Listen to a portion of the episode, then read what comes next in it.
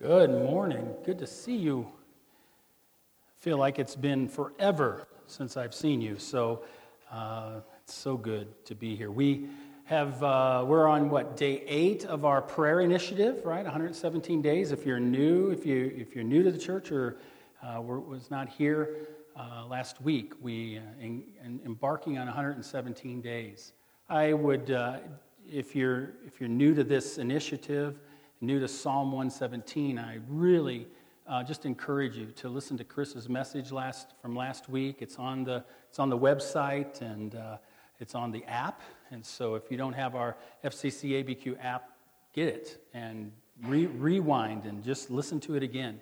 Great exposition of, of Psalm 117. And so I thought we might do it together this morning. Use each line as our cadence, okay? Lord, all you nations. Extol him, all you peoples. For great is his love towards us, and the faithfulness of the Lord endures forever. Praise the Lord. All the nations, all the nations get to hear the message of that great song. Uh, hindsight, that's a, that's, I, I, hope that's a part of the rotation, because that's a, that's, a, that's a good one. Um, we have been, uh, we began a, a series in Matthew and as, as cryptic as it may seem, uh, coming out of, out of Christmas, uh, embarking on uh, uh, looking at the Gospel of Matthew. And I would hope that you would begin absorbing it, uh, even just adding a chapter to your, what you already do as far as your private devotion time. But we're going to be looking at uh, what it means to, to live the kingdom life. What did Christ mean by the kingdom life? What was it that that when it says that the kingdom of God is, is here, the kingdom of God is near, what does it mean for us um, to, to live as kingdom people? What does it mean to Christ? What does it mean uh, to us? And what does he want to continue to do through us? And again, that, that, that song uh, was, was perfect uh, segue for, for this message. Uh, you know, when we're praying for, for for the church, praying for our reach, praying for our city. Um, God loves cities. Oh, now He loves small towns, but what you and what we find in our text today is that Jesus chose to go to the city. The city has a tendency to be the hub, right? We realize in this small town of Albuquerque, uh, you know, the biggest small town I've ever, ever been a part of, even though we're a city, it's the state has a tendency to come towards Albuquerque. And that's what we see in the Gospels and in the book of Acts, how the cities became the, the, the epicenter and the beginnings of ministry. Because through that, the roads, the commerce, the economy, everything came through cities. But also, also Christ knew, and we see it throughout the Gospels, that darkness prevails in city. Have you ever seen the darkness of Albuquerque? Have you ever felt it? Have you ever been a victim of it? Of course you have. You see, Jesus knows exactly where to go and he knows exactly where to plant churches. And so I hope you've been praying for the church. You know, prayer is one of those things, right? We Tim Tim began speaking of righteousness, and, and of course, Chris comes with the message of prayer. These are all, these are all familiar, almost comfortable knowings of what's going to happen in, in, in the pulpits of churches. It's the reminder of, of the disciplines, the reminder of setting aside time, the reminder of connecting with God first. And yet, it never ends to know that prayer can be too comfortable. I've been praying for our church, as I always have and always will.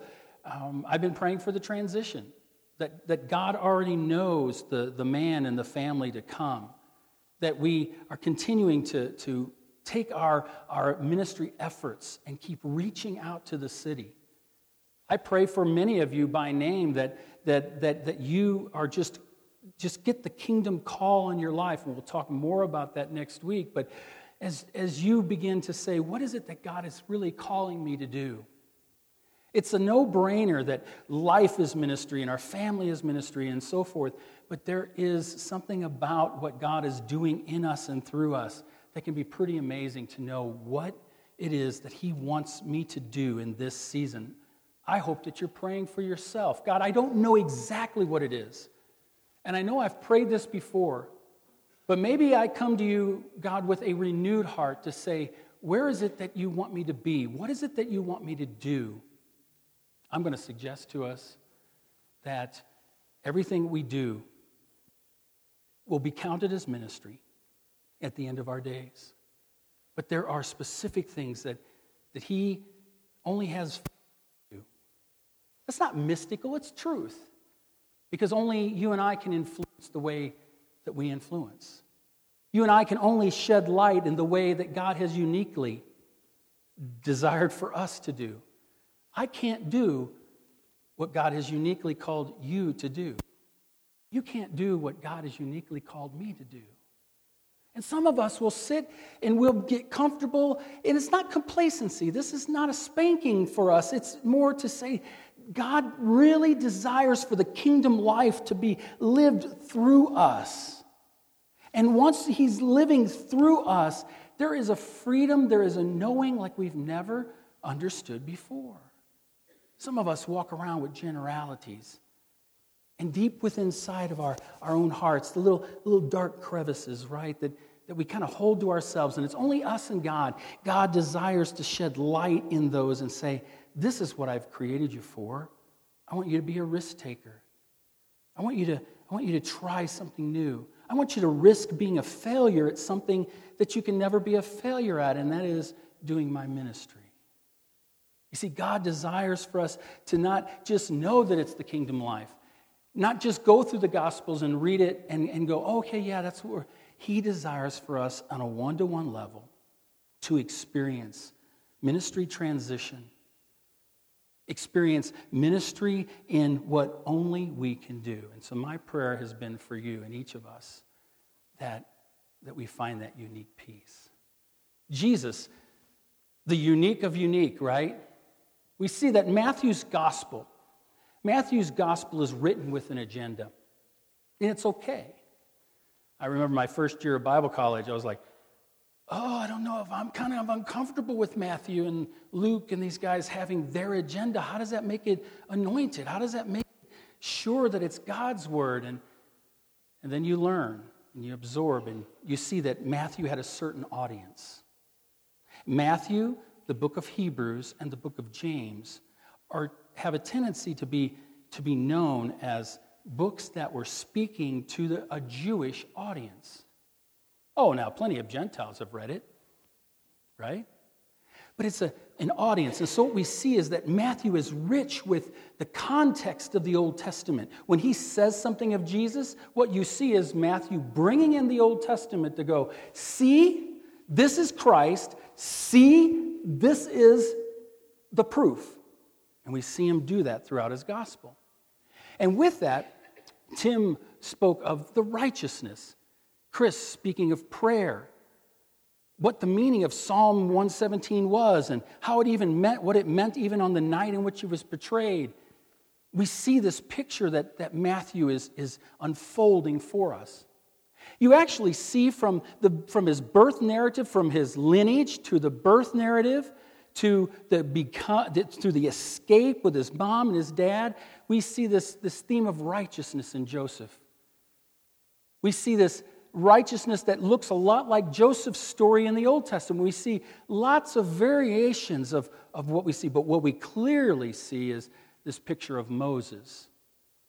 And if you begin to read Matthew in light of what you know about the Old Testament and the story of God's people, you see that, that the Jewish folk would have really thought that Moses was it.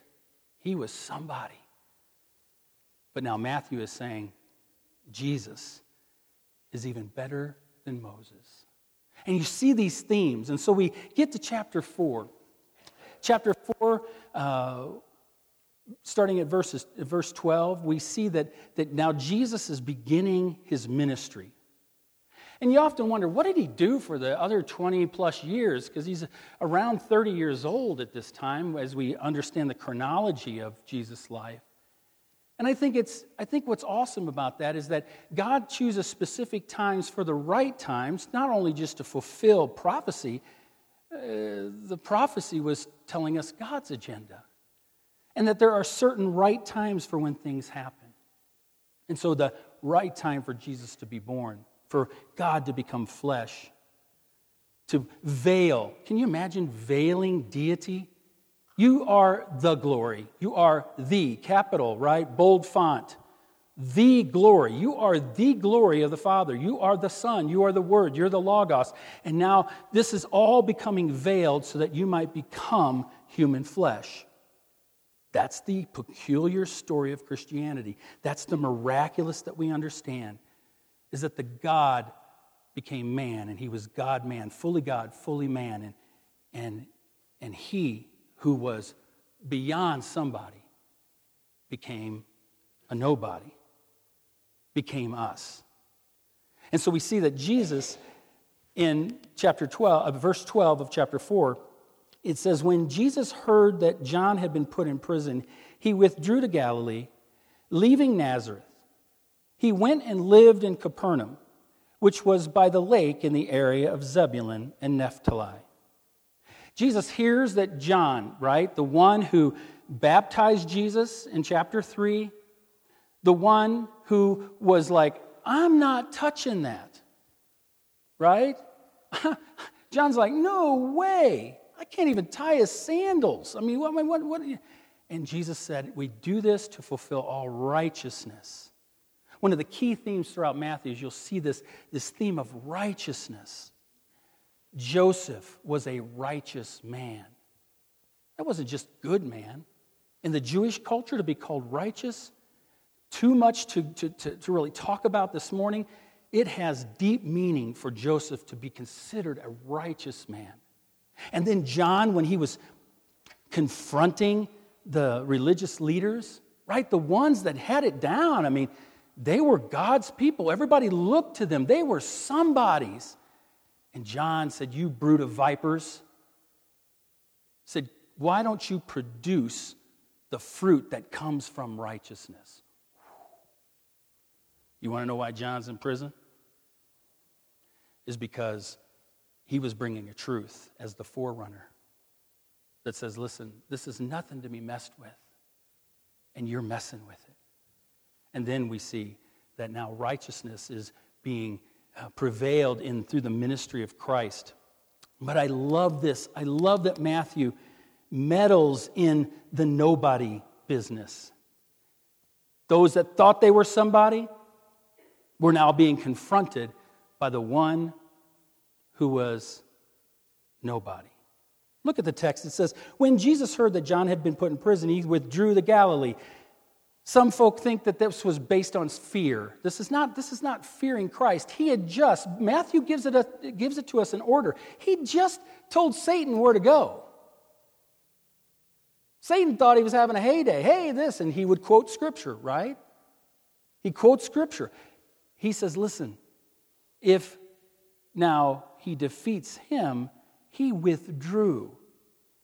The transition of ministry in Jerusalem was going to truly happen about two and a half years later when John is beheaded. But John is doing his work, and Christ goes north. One commentator, I loved it. When Jesus went north, everything for him went south, meaning that the, that the kingdom of God was split. And you'll see this in the Old Testament. And if you are in a Bible reading uh, you know, chapters, so many chapters a day, which I hope you're in that. I hope at the very basic level, I hope that 2019, even if you say, oh, yeah, I forgot about that, and you start this evening, get yourself into the Word, get yourself into reading it, and you'll get to Kings and Chronicles and you're going to get confused. Let me just tell you right now, if you've never read the scripture before, you're going to get confused in Kings. I'm just saying, let the Holy Spirit work with you. Read it because what you see is now this is over here and this is over here. And which kingdom is it? Which kingdom is it? The northern kingdom, they went way south. Matter of fact, one of the favorite lines you're going to read, because I trust you're going to do it, is that the king did and the people did whatever they thought was right in their own eyes. Well, now the southern kingdom, Judah, David's kingdom, Solomon's kingdom, they were in the human frame a little better. But Jesus is now moving towards the northern kingdom, going to Galilee, a city, center of commerce, and we're going to see next week uh, plenty of fishermen around that he could call. And he is now moving in that direction. But I love what Matthew does. Verse 13, he didn't have to say it again, but he says it for us. He says, Leaving Nazareth, he went and lived in Capernaum, which was by the lake in the area of Zebulun and Naphtali. Show you a little. Oh, how long has that been up there? Has it been up there a long time? I could have just referred to it. So, thank you. Our tech team is so awesome. So we see he's at Nazareth. He comes from Egypt down here, right? They, they leave when they find out that uh, Herod's son's in charge and he's a mess, they go to Nazareth. And then we see the arrow to Capernaum in the area of Galilee. Nazareth, significant, even though it was insignificant.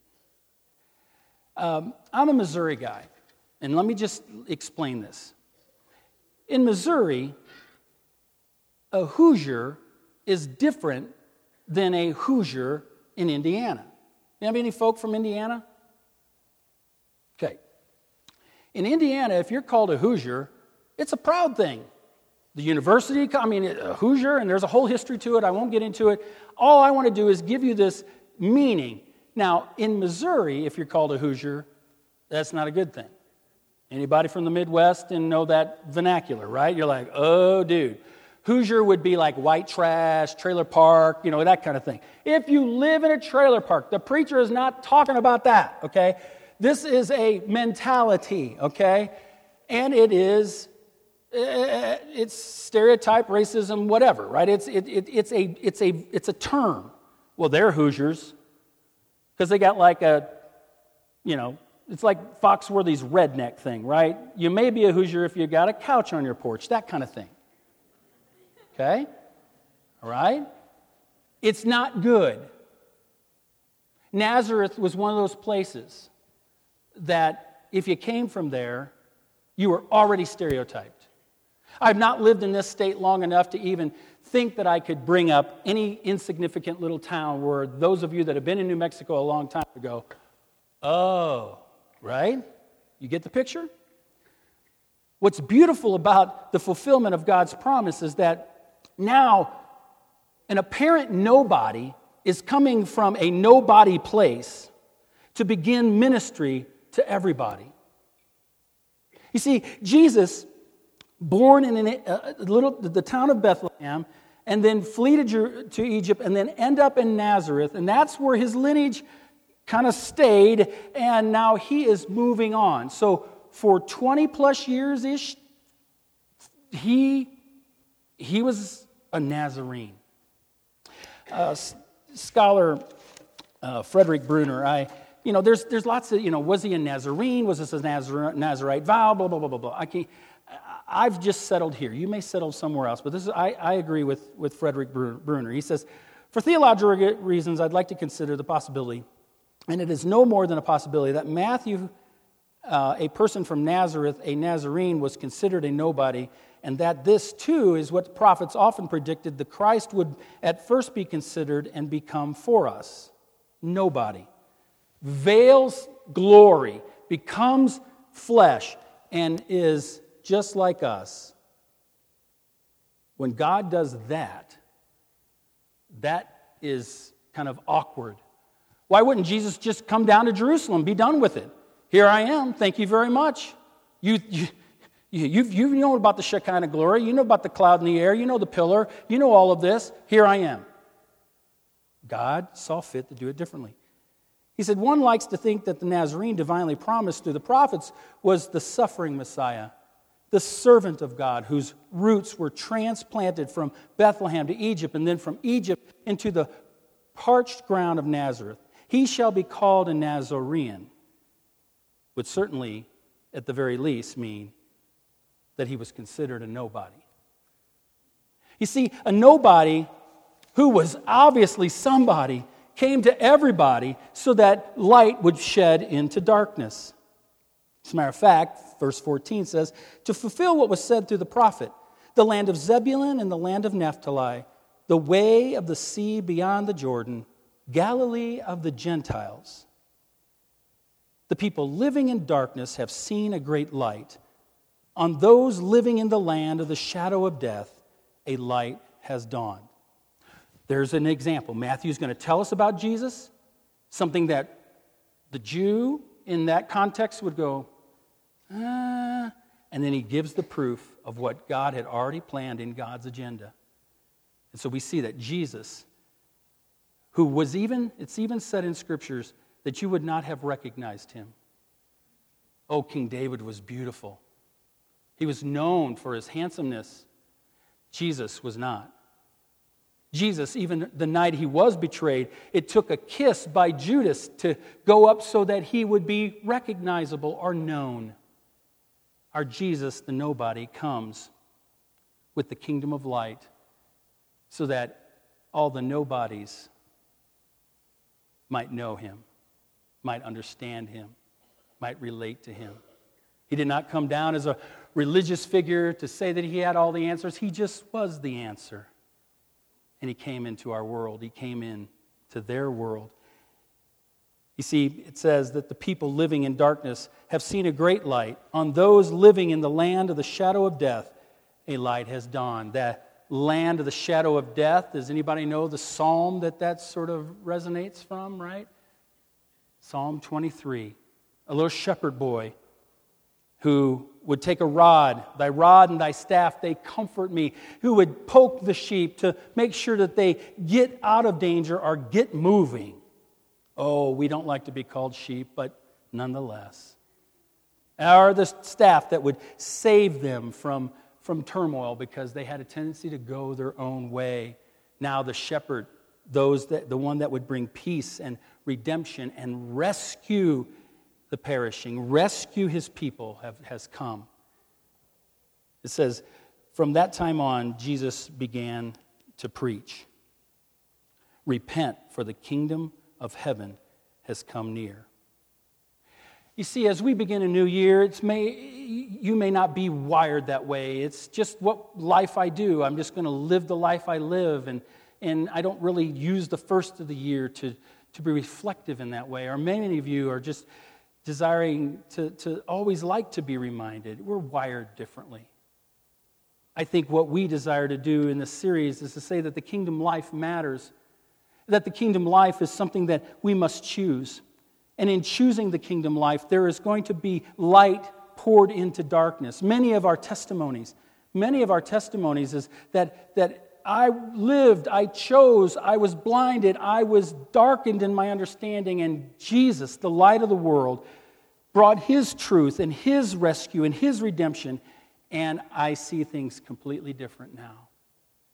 And each of us need more and more of that light. Oh, don't you wish 2019 was going to be the year of perfection for us? Okay, maybe I'm the only one. See, Jesus desires to to come to our Galilee, the land of the Gentiles. He desires to come to every crossroad of our life. He desires, which we'll learn next week, to, to, to call us and, and, and perform the miracles that we need, but yet He desires for us to, to live out this kingdom life, which is more a resolve than a decision that's on us. Isn't it amazing that God says, Listen, I nudge you so that you might change, but all the change is going to be worked through me. It's kind of a weird, weird understanding to think that he already knows in advance what he wants. I wonder if for just a moment, and you can close your eyes if you want, I, I just want you to think about you for a second. Don't think about your spouse. Don't think about your friend sitting next to you. Just take a quiet moment to think of you. And in that, think of that which you're holding in reserve.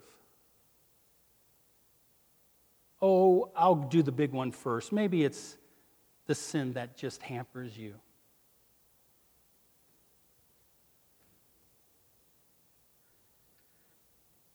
What is it that still needs the working of God? That we amazingly hold to ourselves and we keep it in little dark pockets in our souls and we just keep it there and we know we got to work on it. We know, we know, we know, we know. But yet we also know that He knows. Could this be the year and the moment that you see dramatic change in your own spiritual life, in your own spiritual walk? Where you allow Him to come to the every crossroad, every intersection of your soul and shed light.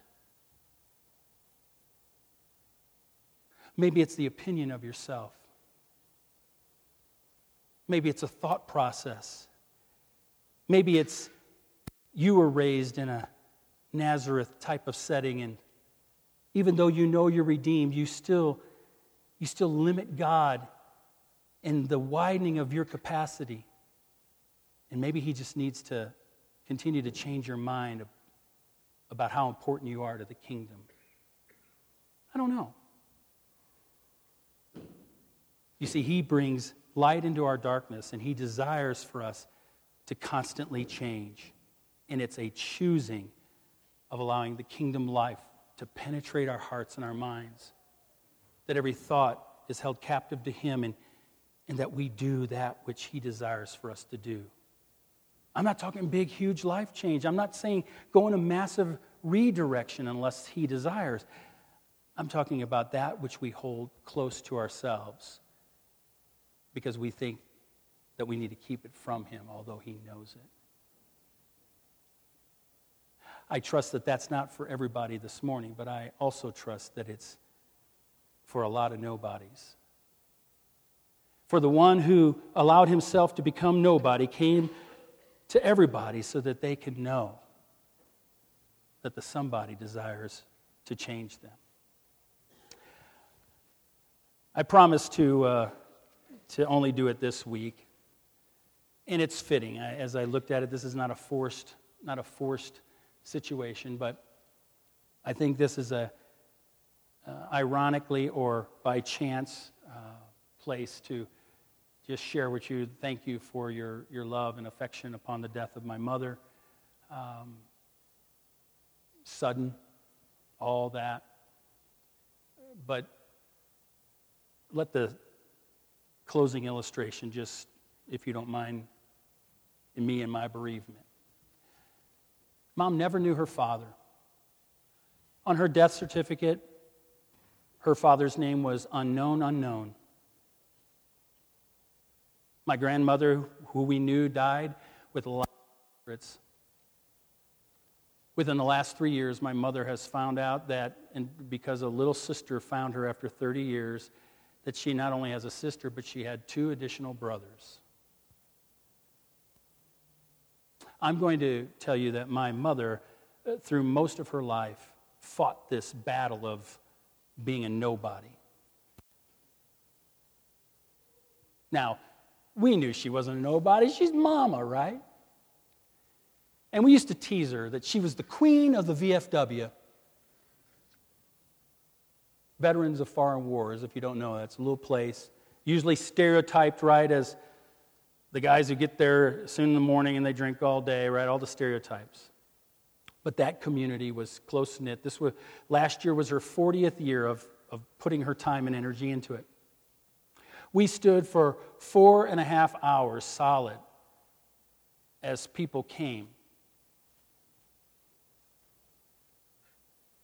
This woman who discovered or thought that she may have been just nobody or just, you know, had brought light into Christ.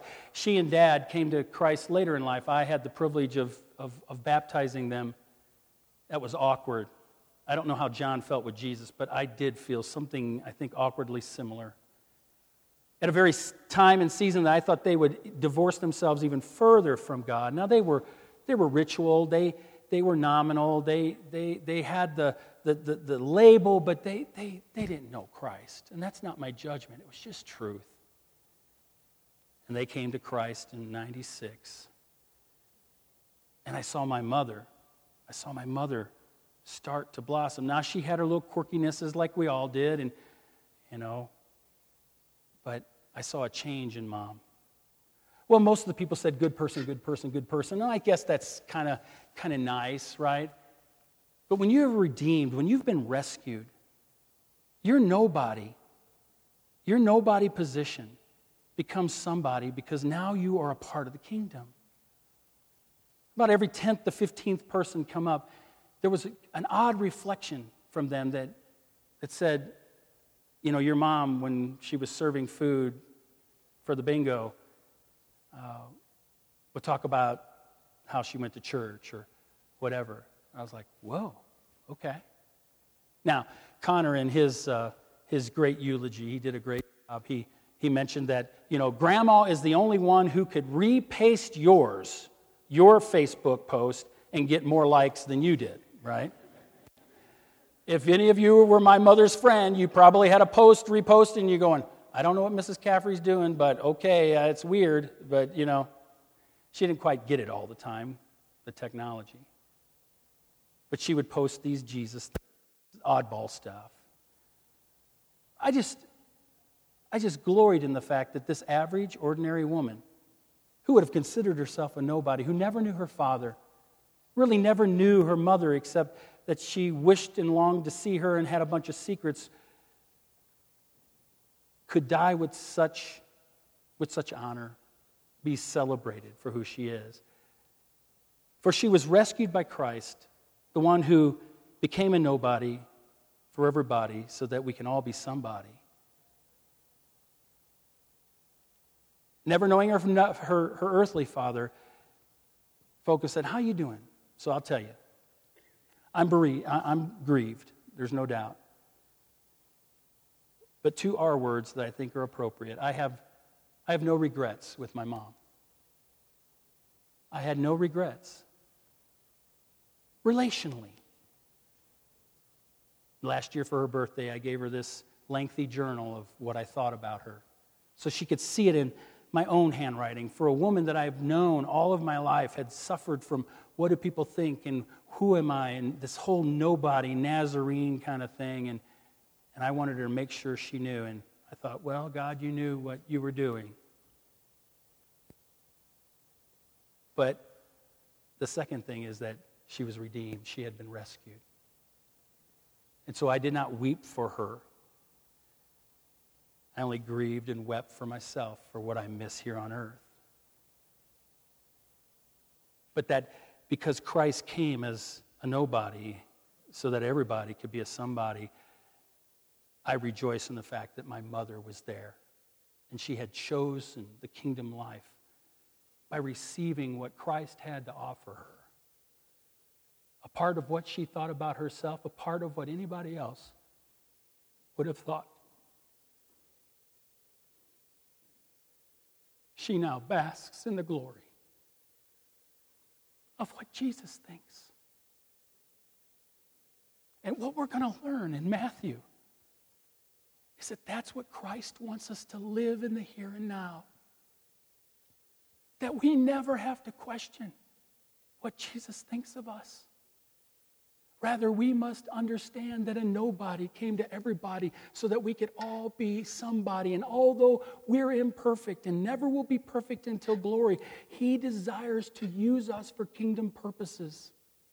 He desires for us to choose to live the righteous life, and that through that righteousness, it's hard work. Righteousness is hard work, but when we allow ourselves to live the righteous life, putting away that which is unrighteous, then He works through us even more and allows His light to shine through nobodies so that all nobodies can be somebody. And that's what we're going to see in the gospel. Is that he desires for us to know what he thinks of us.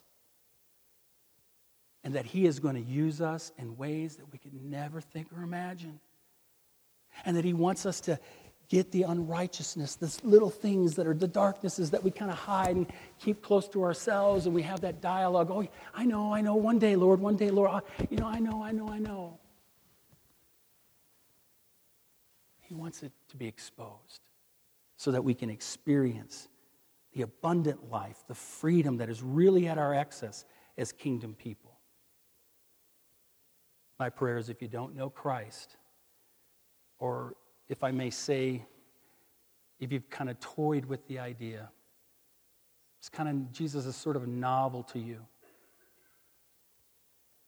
That the man of righteousness, the very Son of God, God the Son, you would allow to penetrate your hearts, and that righteousness could be redeemed in your life through what he did for you.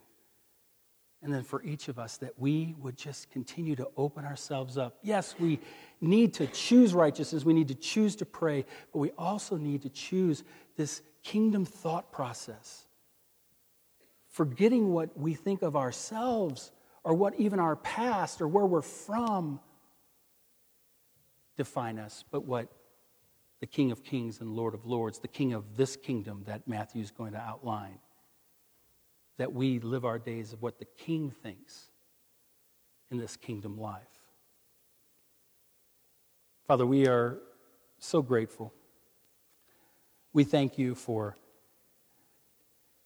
for the truths that Matthew is unfolding for us.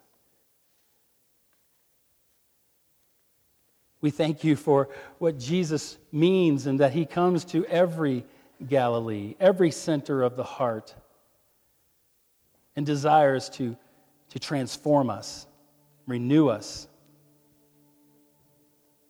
God, may we choose the kingdom life. May we be absorbed by the kingdom thought, by his thought of us. And may we be the light as he sees fit to use our influence. Anoint each of our ministries and I pray through the King of Kings, Lord of Lords, Jesus. Amen.